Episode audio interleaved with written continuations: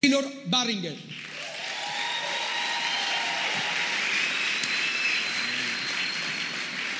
El hombre me hace ver un poco ridículo al lado de él. Ayer montábamos una historia en Instagram y, apenas la monté, yo venía caminando al lado de él y me empezaron a hallar un poco de, de mensajes que decían, ¡y loco, baja eso, te ves ridículo al lado de él! Pero ya la había montado y no quise quitarla.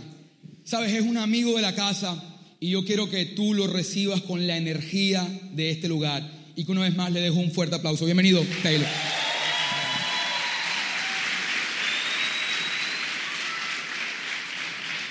Creo que Dios tiene un sentido de humor, ¿no? Porque yo, yo veo nuestra amistad, nuestra relación y e, e, es, corta, pero creo que ah, va a perder por un largo tiempo. Pero como Dios une a un alto y a un, bajo, ¿no? Y parecemos Arnold Schwarzenegger y Danny DeVito, ¿no? En la película Twins, ¿no? Es, ah, Dios hace algo especial y lo que Él hace es, Él de vez en cuando ata corazones y los une. Y ah, es chistoso porque yo soy súper introvertido y Carlos es muy introvertido también y, y, no somos los más expresivos, no somos los más congeniales, no somos el, el alma de la fiesta, pero ah, creo que en cualquier otra circunstancia no seríamos amigos. Pero porque somos parte de, de algo con un mismo corazón y un mismo sentir, creo que esto es para siempre. Y ah, eso no lo encuentro en, muchas partes, es algo especial, es algo único. Es muy fácil subestimar lo que, lo que uno tiene cuando lo tiene. Ah, dicen, dicen, y, sé que es una palabra ah, muy, muy, muy manoseada y muy mal, muy mal usada, pero avivamientos, un avivamiento significa un despertar. Un avivamiento significa cuando, cuando gente dice, wow, Dios no es lo que yo pensaba que era Dios. Dios es diferente, Dios es refrescante, Dios es mi solución, es mi respuesta. Y causa moveres gigantes. Mi padre fue, recibió a Jesús en un mover así en Los Ángeles, California, en los 70s. Ah, pero yo creo que lo que está ocurriendo aquí es vísperas de algo así. Un despertar que es único, que es especial y es algo maravilloso. Ahora déjame explicarles qué significa un despertar o, un avivamiento, entre comillas. Eh, eh, lo curioso es que la gente que, hay, avivamientos en la historia y todos tienen nombres. Avivamiento de tal, avivamiento de tal, no, y, lo que sea. Pero lo curioso es que no le ponen nombre hasta que ese despertar o ese refrescar haya terminado. Y es una de las cosas más curiosas porque la gente que está dentro de ello no se da cuenta que están en ello hasta que paró. Y mi oración esta noche es que ustedes nunca le pongan nombre a esta cosa. Que literalmente sea algo que, que, siga y perdure y que, y que no vaya en picada hacia abajo, sino que realmente esto todos conozcan a Jesús, la forma como ustedes conocen a Jesús. Yo amo este lugar. Creo que Dios está haciendo algo aquí muy especial y, y de aquí todo Colombia requiere oír y escuchar lo que ustedes están viviendo y sintiendo y cómo lo expresan en el nombre de Jesús. Me encanta este lugar. Quiero que sepan algo. Ya. Mira, e, e, en Lima, Perú, tienen una iglesia hermana. Y ah, cuando quieran son bienvenidos, no todos a la vez, pero ah, eh, eh, van a encontrar en Perú una, una casa Ah, que es muy, ah, no solamente similar o igual a esta, sino es, es, es, una extensión de la misma casa. Y que, que sepan que son bienvenidos a venir a, cuando quieran. Y, uh, y van a ver que la comida peruana es la mejor del mundo. Es verdad. bueno, el chupo estaba riquísimo, pero hay, hay si supieras. Vengo con unos un pastor que es parte de nuestro equipo, Christian Schelge, que está acá adelante, y vino con su hija, Michelle, y ella es, está soltera y... y um, no, no, no. hey, es verdad, hechos, es un hecho. Y, uh, uh, pero estamos agradecidos de estar aquí. Uh, yo, obviamente, me ven y soy gringo. yo, yo no nací en Perú, nací en San Diego, California. Pero a los dos años mis padres y mi, hermana y yo vamos al Perú como misioneros para trabajar en ese país. Eso fue en el 83. Hemos atravesado épocas muy difíciles con el terrorismo y todo lo demás, pero hoy ah, estamos agradecidos de poder hacer de Lima, Perú, nuestro hogar y estamos ahí para siempre. Ah, yo estoy casado con una peruana. Ella literalmente es, es yo, no, yo, no entendía qué era la pasión latina hasta que me casé con ella. Y ahí ya entendí. Y, um, y es, es, literalmente es una locura constante y me encanta, porque yo soy muy aburrido como gringo, pero ella sí trae chispa y sazón a la vida. Juntos hemos creado y producido dos maravillosas niñas. La mayor ah, tiene siete años y se llama Misha, y la menor tiene cinco años, jura que tiene 16 y se llama Cela.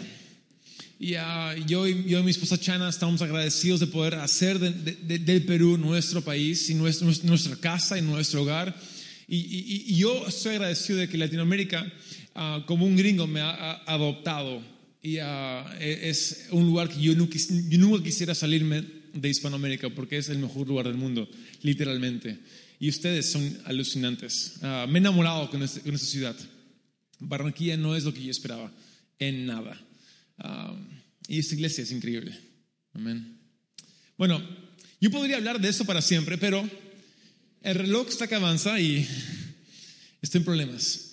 Ah, si tienen Biblias o celulares, préndanlas y abran y vayan conmigo a Marcos 6. Y ahí quiero leer algo. Literalmente es un mensaje que es, podría decir, es la segunda parte del mensaje que di en el primer servicio en la primera reunión. Y, es una segunda parte porque es una continuación de algo que Dios me ha estado ah, trabajando dentro mío ah, y, tiene sentido dentro de la continuación. Entonces ahora voy a hacer un pequeño resumen para que, no, para que estén al tanto. Ah, y es curioso porque aquí dice algo maravilloso.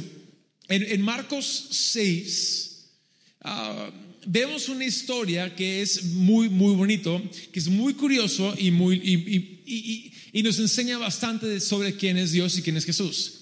A Jesús, para que estén en contexto, Jesús acaba de hacer uno de los milagros más increíbles, multiplicó los panes y los peces. Algo que yo ni siquiera sé cómo podría, siempre me quiero imaginar, ¿cómo fue eso? ¿Cómo se vio que, que, que, que hacía, ponía una cortina encima y, salían? ¿Cómo, ¿Cómo lo multiplicó? Yo no sé, pero lo hizo. Y dice aquí en Marcos 6, verso 45. Inmediatamente después, ¿después de qué? Después de alimentar a los cinco mil hombres, más mujeres y niños, Jesús insistió que sus discípulos regresaran a la barca y comenzaron a cruzar el lago hacia Bethsaida, mientras que él enviaba a la gente a casa. Después de despedirse de la gente, subió a las colinas para orar a solas. Muy tarde esa misma noche, los discípulos estaban en la barca en medio del lago y Jesús estaba en la tierra solo. Jesús vio que ellos se encontraban en serios problemas, pues remaban con mucha fuerza y luchaban contra el viento y las olas. Y, a eso de las 3 de la madrugada, Jesús se acercó a ellos caminando sobre el agua. Yo no sé de ustedes, pero me parece chistoso como el autor de este texto lo pone como súper casual. Jesús caminaba sobre agua, como que eh, eh, es lo que hace. me, da risa. Yo leo la Biblia y, me da, me, mucho, sentido el humor, porque hay cosas que como a, veces cristianos leemos y decimos, sí, claro, por supuesto, pero no, eso es rarísimo. Eso y si yo vería eso hoy día, yo estaría súper asustado, como que, ¿qué pasó aquí? No, no sé. ¿Dónde estaba? Sin, um, su intención, dice, era pasarlos de largo, pero cuando los discípulos lo vieron caminar sobre el agua, gritaron de terror, y también, pues pensaron que era un fantasma. Todos se quedaron aterrados al verlo, pero Jesús les habló de inmediato, tengan ánimo, yo estoy aquí, no tengan miedo. Entonces, él subió a la barca y el viento se detuvo. Increíble. Ellos estaban totalmente asombrados porque todavía no entendían el significado del milagro de los panes. Es que tenían el corazón demasiado endurecido para comprenderlo todo. En el servicio anterior yo fui describiendo qué, qué pro- problema es esto de un corazón endurecido. Cuando yo inicialmente lo leí, yo pensé que era un tema de, de porque estaban en, en pecado y porque estaban fuera de la voluntad de Dios y, y al- algo medio ah, de, de la religión que cree, ¿no? Pero a- a- aquí me fui a investigar y tiene nada que ver con pecado, tiene nada que ver con hicieron algo malo, tiene todo que ver con ellos estaban con Jesús, estaban beneficiados por Jesús el milagro de los panes, la tormenta que cesó, estaban beneficiados por él, pero no se daban cuenta quién era él. Ahora tú podrías preguntar, pero ¿quién es Jesús entonces? Colosenses 1, verso 16 y 17 nos dice que- que- que a través de Jesús todo fue creado. Fue creado a través de Jesús, por Jesús y para Jesús. Y dice que recién en Jesús todo es coherente, que en Jesús todo cobra sentido, que en Jesús todo lo que estamos viviendo y, y- y- sufriendo y experimentando, todo encaja, todo se alinea. Y ellos tenían a Jesús, el Creador, Dios, el Mesías. Mesías significaba aquel que iba a restaurar todo a su original. Lo tenían con Él, pero ellos no se daban cuenta quién era Él. Ahí vemos en el verso 14 de ese mismo capítulo ah, un- una de las cosas, eh, toda la sociedad estaba en confusión de quién era Jesús. No solamente eran los discípulos, pero todos decían, ¿quién es este brother? Mira esto, Marcos 6, 14. El rey Herodes Antipas pronto oyó hablar de Jesús porque todos hablaban de él. Algunos decían, este debe ser Juan el Bautista que resucitó de los muertos. Por eso puede hacer semejantes milagros. Y otros decían, es Elías. Incluso otros afirmaban, es un profeta como los grandes profetas del pasado. Déjame decirte bien claro, si alguien dice de ti que eres un super tipo, eres una mujer de Dios o eres esto y lo otro, genial, por ti y por mí sería un halago, sería una promoción, sería como que, ¡woohoo! ¡Yeah! Pero si alguien dice eso de Jesús, literalmente es un insulto para Jesús. Porque Él no es un simple hombre, Él no fue un simple profeta, un buen predicador, Él no, él no fue como que una calcomanía de alguien que ya vivió, Él es Jesús, el Hijo de Dios, Dios en la tierra, aquel que al morir en la cruz cambió la historia de la humanidad. Él no es algo casual, Él hace toda la diferencia. Y es recién en Jesús que todo es coherente. ¡Wow! Ahora el mensaje anterior y yo ah, hablamos de tres áreas que afectan la postura del corazón para endurecerla. Uno es qué decidimos ver, o qué buscamos ver, qué buscamos oír y qué buscamos decir. Son tres cosas que afectan el corazón. Y yo podría decir aquí, ah, hey, cambia lo que ves, cambia lo que oyes, y- pero, pero probablemente tú estás realmente buscando ver de Dios lo que Él desea hacer. Y estás buscando oír de Dios de todo corazón. Y, tus palabras son palabras que agradan a Dios y son de inspiración por los demás. Oh, pero estás en un momento donde estás confundido, estás... Mi pregunta esta noche es la siguiente. ¿Qué hacer cuando buscamos ver a Dios y no lo vemos? Cuando buscamos oír de Dios y no oímos nada. ¿Qué hacemos cuando buscamos decir algo que le agrada a Dios? Incluso orar a Dios y sentimos que la oración ni siquiera llega al techo.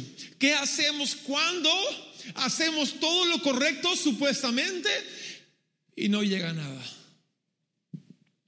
Porque yo no sé de ustedes, porque, pero a mí, a, mí me ocurre eso.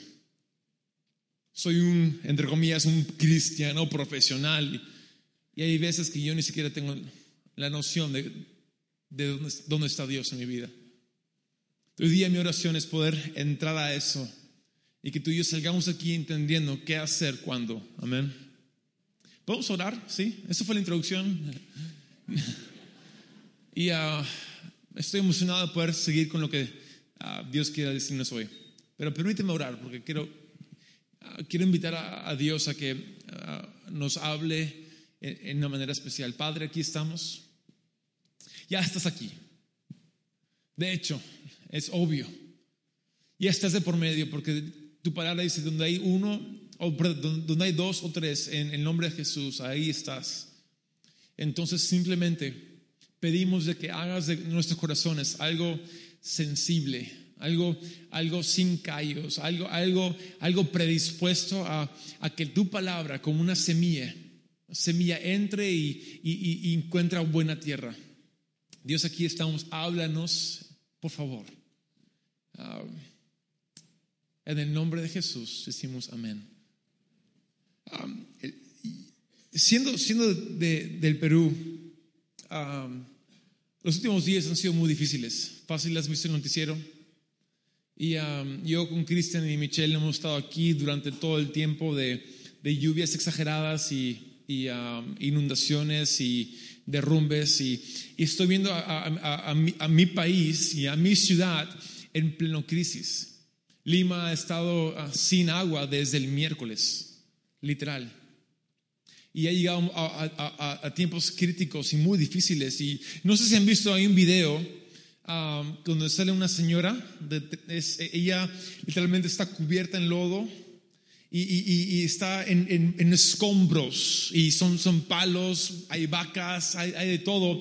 Y lo están filmando ella ahogándose en este, en este, este avalancha de, de, lodo y es horrible. y yo lo estaba mirando y empecé a llorar en pánico, Dios mío, y la gente alrededor oía sus voces y todos decían, pero sáquenla, hagan algo, y nadie podía entrar porque sería su mismo fin. Y milagrosamente esa señora, no sé cómo hace porque es profundo y ella se ve que su cabello está atrapado en, la madera, se sale de la madera y, mareada y desubicada, empieza a caminar y, y, sale y camina hacia el borde y cuando llega a más o menos dos metros del borde, se cae de cara al agua y gente viene a sacarla. ¿La han visto? Oh, Dios mío, lloré, un montón, porque eso, eso ah. Y yo no sé cuántos, alguna vez en sus vidas, se han sentido así. Donde algo de repente, sin que tú te des cuenta, viene de costado y te agarra ahí. Y, tú estabas bien, estabas tranquila, estabas, estabas en, en, orden y de repente, sin que te des cuenta, algo viene y te barra las piernas por debajo y estás desubicado, estás mareado, no sabes qué es arriba, qué es abajo, dónde está la salida. Y yo imagino a la señora que estaba ahí, wow, es un milagro de Dios que ella salió. Hay una mujer en la Biblia, se llama Agar, que ah, para mí algo similar le pasó.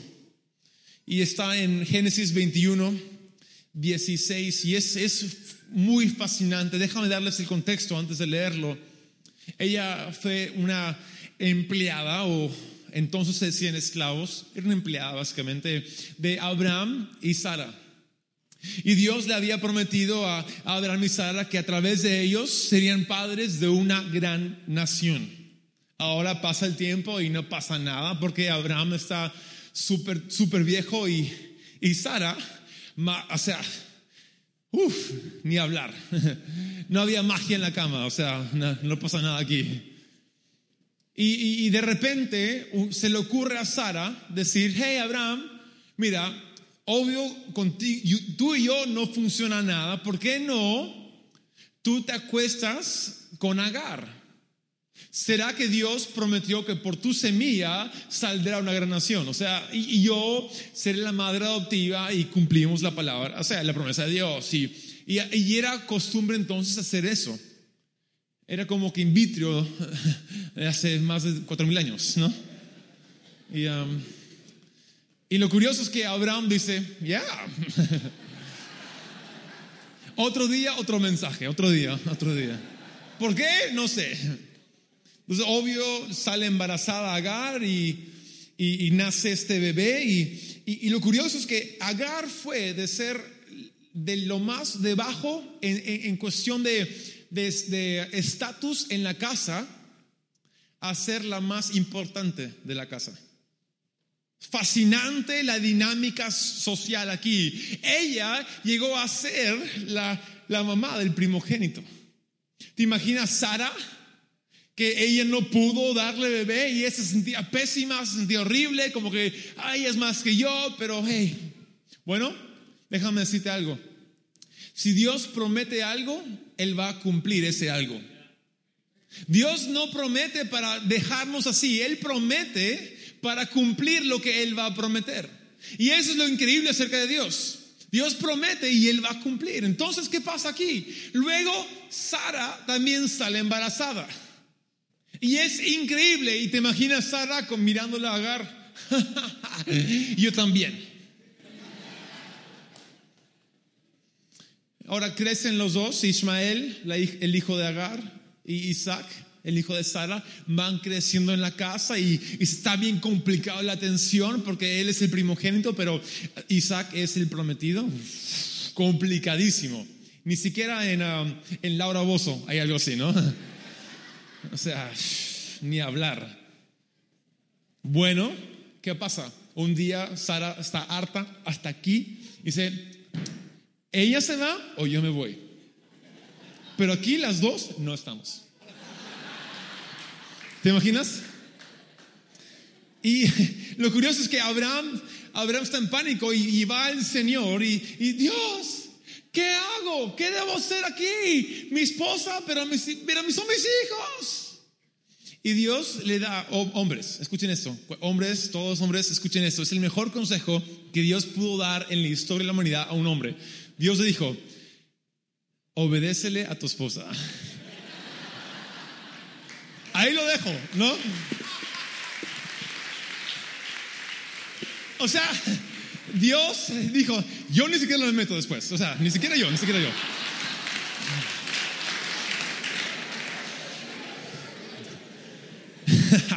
Él dijo, yo después lo arreglo, pero ahí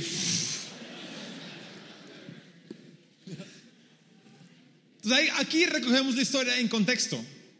Dice, es en ah, Génesis 21.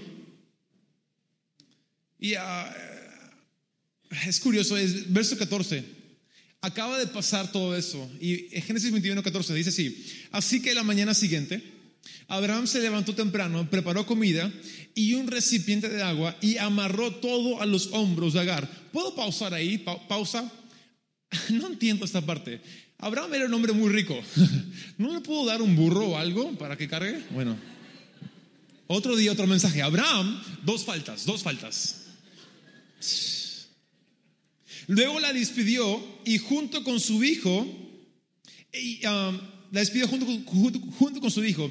Y ella hubo errante, anduvo errante en el desierto de Bersabé.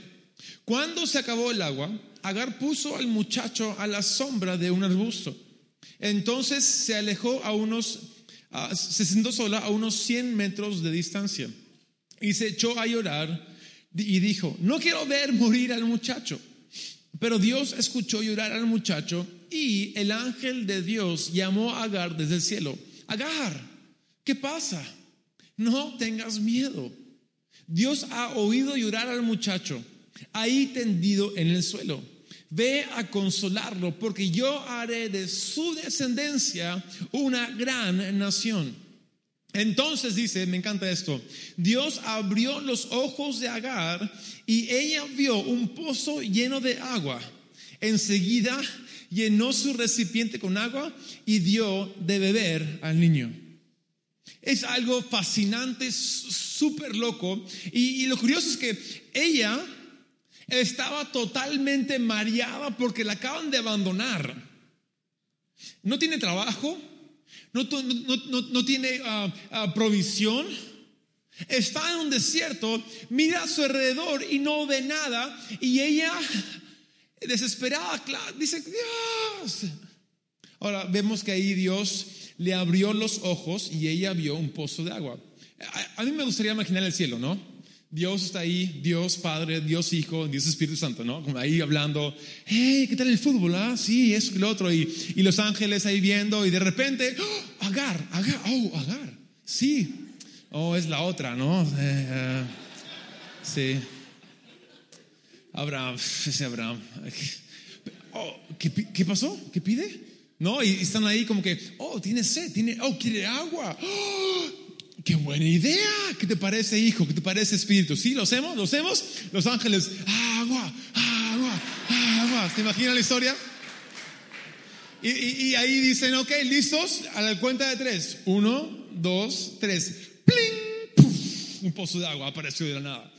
Me gustaría imaginarme que así fue la cosa, pero así no fue. Dice que Dios le abrió los ojos y ella pudo ver lo que estaba delante de ella todo el tiempo. O sea, el pozo de agua no fue una idea improvisa, ya estaba ahí, solo que ella, cegada por su circunstancia, estaba mareada, no podía ver y Dios tuvo que intervenir y abrir el ojo y mostrarle que lo que él ya había, que él ya había traído provisión para ella, mucho antes de que todo sucediera. Un asterisco aparte, déjame decirte algo, si Dios es tu Dios, y lo es. Él se va a asegurar de poner en movimiento respuestas mucho antes de que tú hagas preguntas. Él va a poner en moción soluciones mucho antes de que tú tengas problemas. Porque así es nuestro Dios. Dios no es sorprendido, Dios es alguien Ah, que es el alfa y el omega. Básicamente, Él es antes y después, el principio y el final.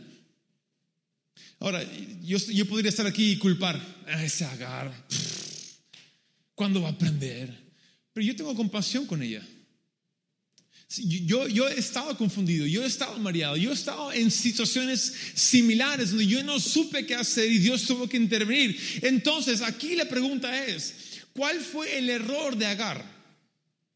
No fue que estaba ciega, eso es normal.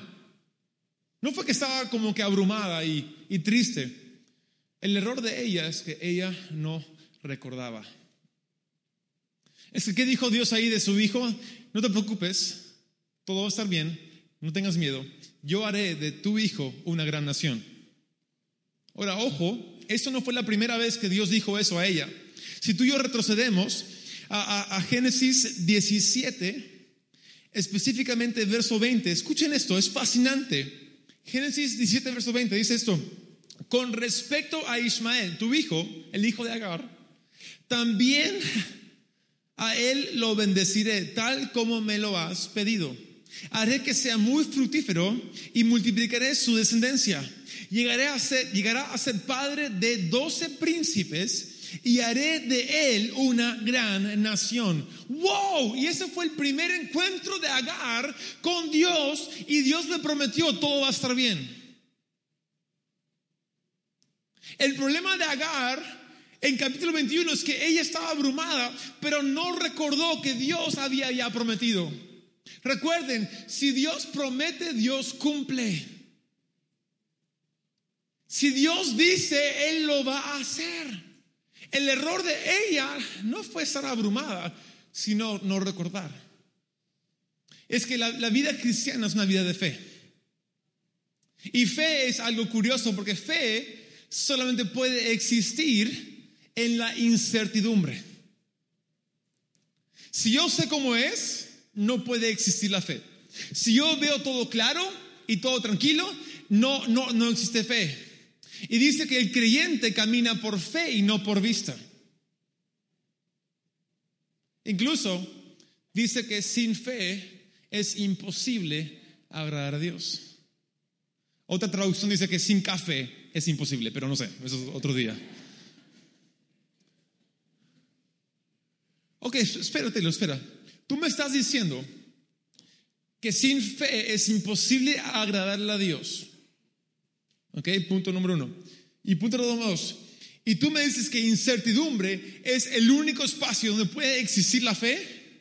Entonces, como cristianos, la incertidumbre es el único lugar donde fue, puede existir. What? Hay, hay, gente que te promete que la vida cristiana será fácil, será súper como que color rosa y burbujitas y uh, yay. Sabes que la vida cristiana no es la más fácil pero es una vida llena de esperanza.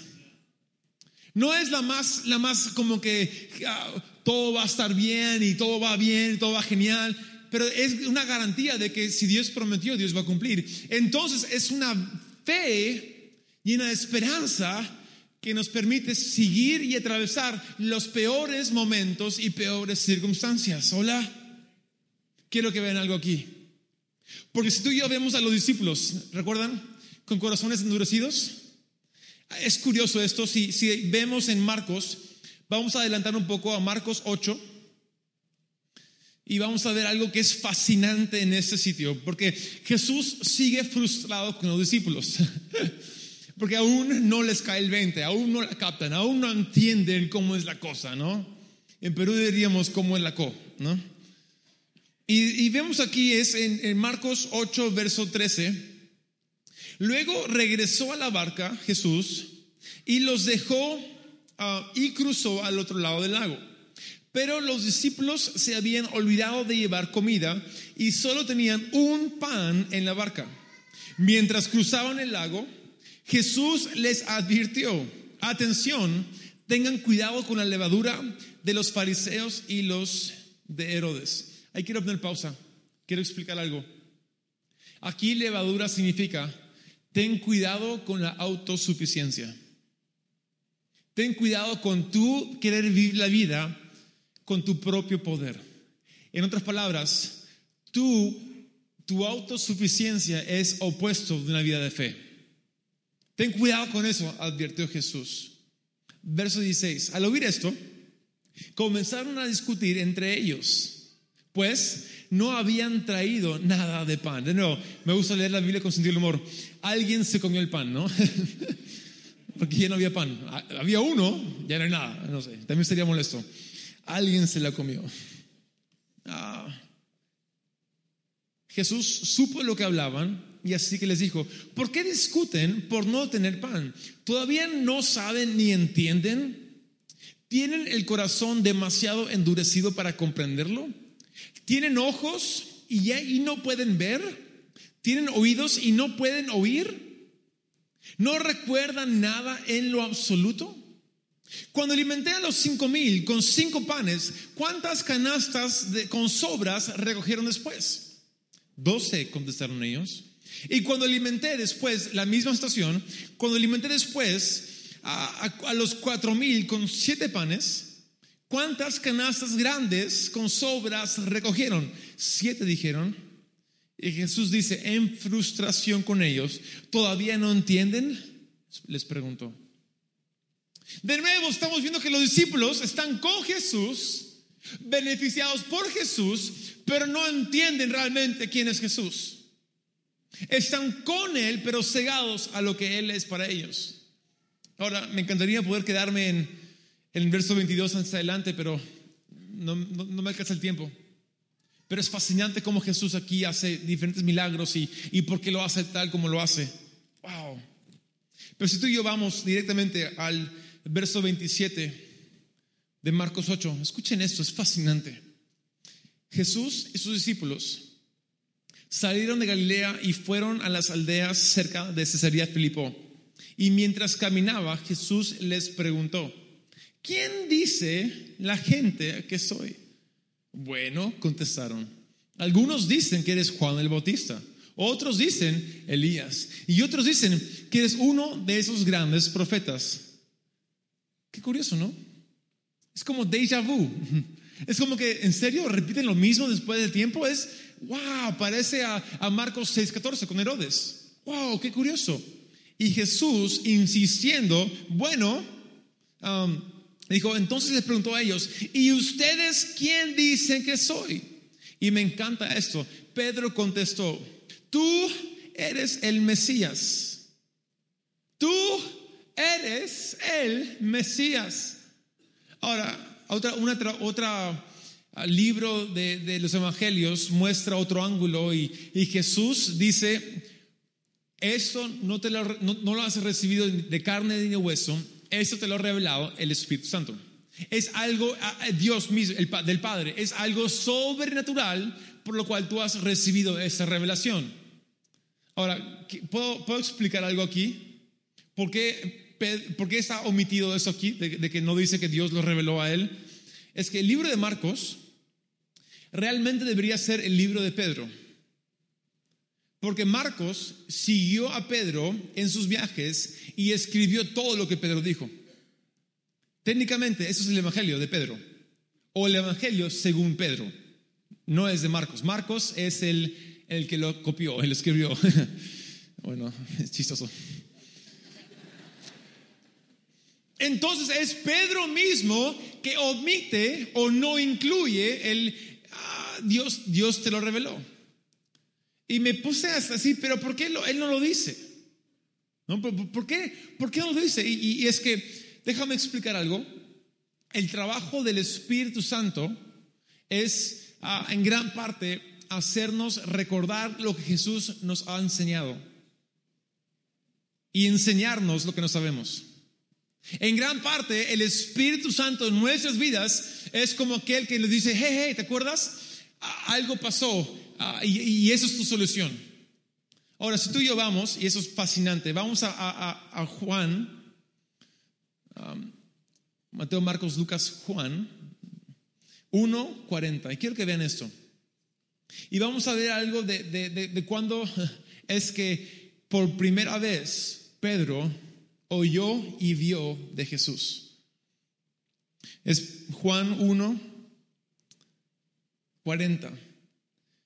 Dice esto, Andrés, hermano de Simón Pedro, el mismo Pedro, era uno de estos hombres que al oír lo que dijo Juan, Juan quién, Juan el Bautista, um, siguieron a Jesús. Andrés fue a buscar a su hermano Simón, Simón Pedro, y le dijo, hemos encontrado al Mesías.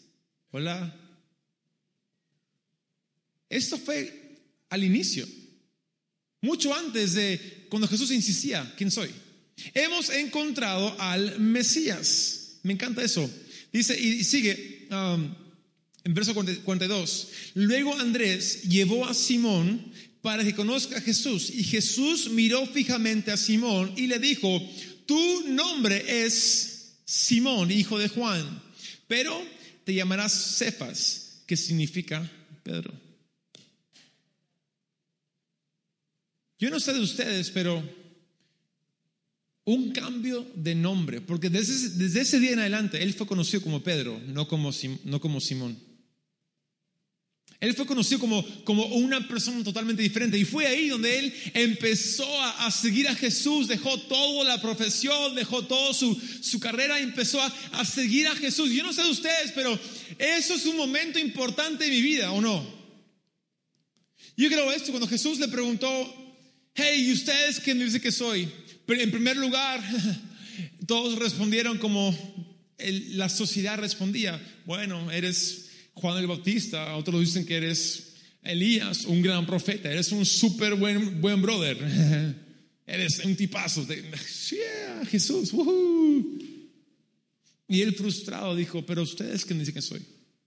Y creo que todos como que, ah, no sé qué decir, no sé qué decir, yo, no voy a decir nada, yo ya, dije, yo no voy a decir, y, Pedro el más bocón siempre respondía y dijo, ¿sabes qué? Quizás, quizás puede ser Puede ser de esa vez que, que, me encontré con él, que él, ¿eres el Mesías? Es que quizás a veces tú y yo no sabemos qué responder ante circunstancias o no sabemos qué decir ante diferentes momentos en la vida. Quizás tú estás confundida en, en, en, cómo tomar un siguiente paso en Dios, pero yo estoy aquí para decirte algo. Quizás lo que tú debes hacer no es, es, tratar de seguir mirando y, buscar. Quizás lo que tú y yo debemos hacer simplemente nada más es recordar. Recordar lo que Dios ha hecho en nuestras vidas. ¿Cuántos aquí recuerdan sus vidas antes de Jesús? Alucina. Yo apostaría todo mi dinero que eras muy distinto que, que ahora. Que el cambio que has vivido es abismalmente diferente.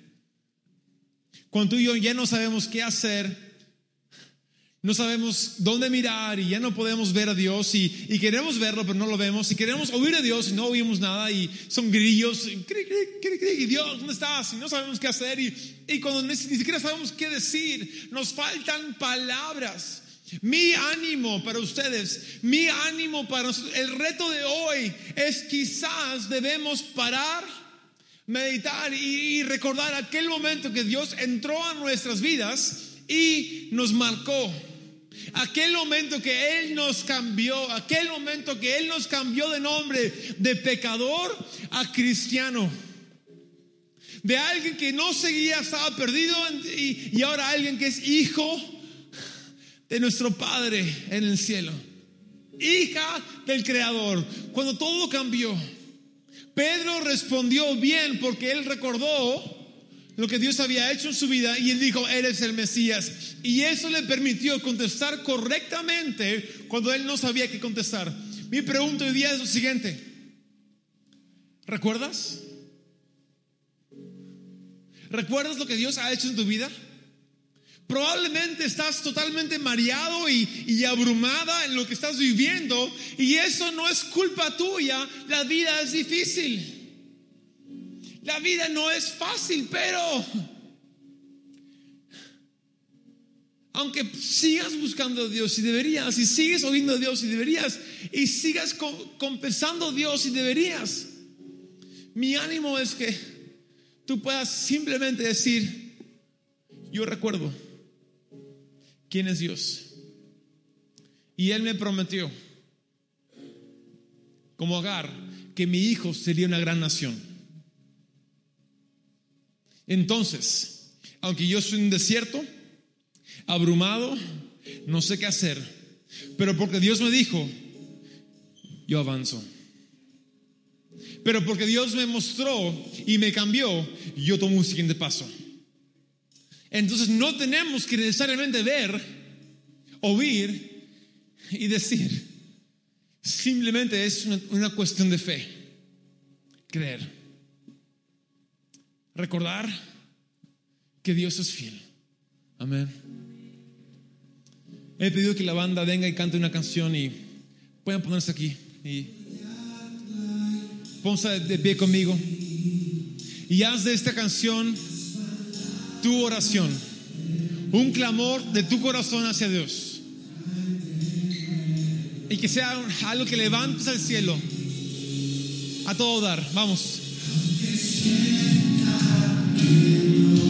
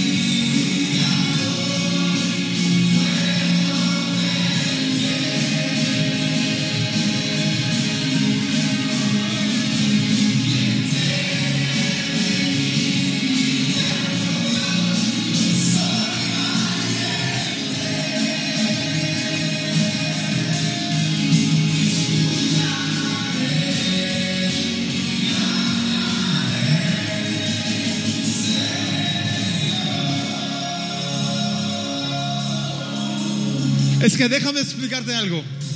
Déjame, déjame hacer algo porque quizás tú digas, ya, ya, yo sé, pero eso funciona para ti, Taylor. Eso funciona para Carlos, para Nati, eso funciona para Andrés. Pero no, no conoces mi historia. No sabes lo que yo hice anoche. Eso está bueno para ti, pero para mí no. Pero déjame decirte algo, déjame alinear el, chip. Déjame, déjame ayudarte a entender quién es Dios.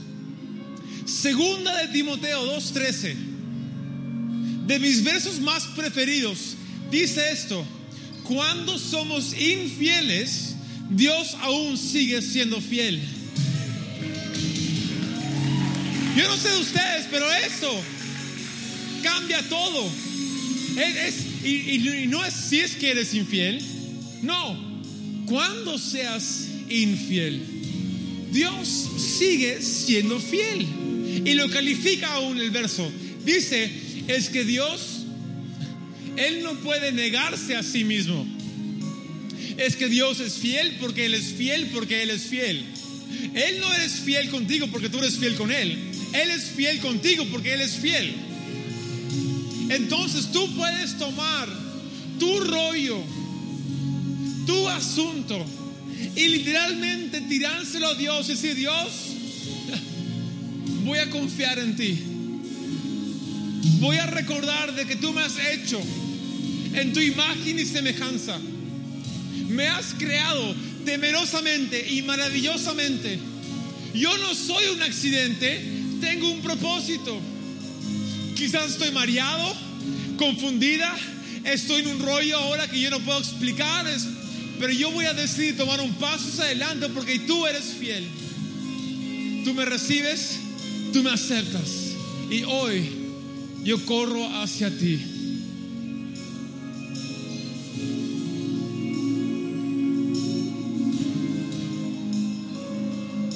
Padre, en el nombre de Jesús. Gracias. Porque hoy entendimos algo. De que si tú prometes algo, tú cumples ese algo. De que si tú declaras algo, tú te aseguras a que ese algo sea logrado, sea hecho. Hoy somos personas, chicos y chicas imperfectos, con fallas y fracasos enrollos y embrollos, pero hoy decimos, vamos a decidir tomar un paso adelante en ti porque tú eres fiel. No entendemos todo, pero no requerimos entender todo. No vemos bien, pero no requerimos ver bien. No te oímos a veces, pero confiamos que estás aquí. Entonces, hoy tomamos un paso en fe, no por vista. En fe no por noción de sentimientos, en fe, porque tú eres fiel y porque tú eres bueno y porque tú eres Dios. Hoy decimos, sí Dios, creemos en ti, sí Dios, seguimos tu palabra, sí Dios, eres nuestro Padre y tu voz es la que oímos. porque no sigamos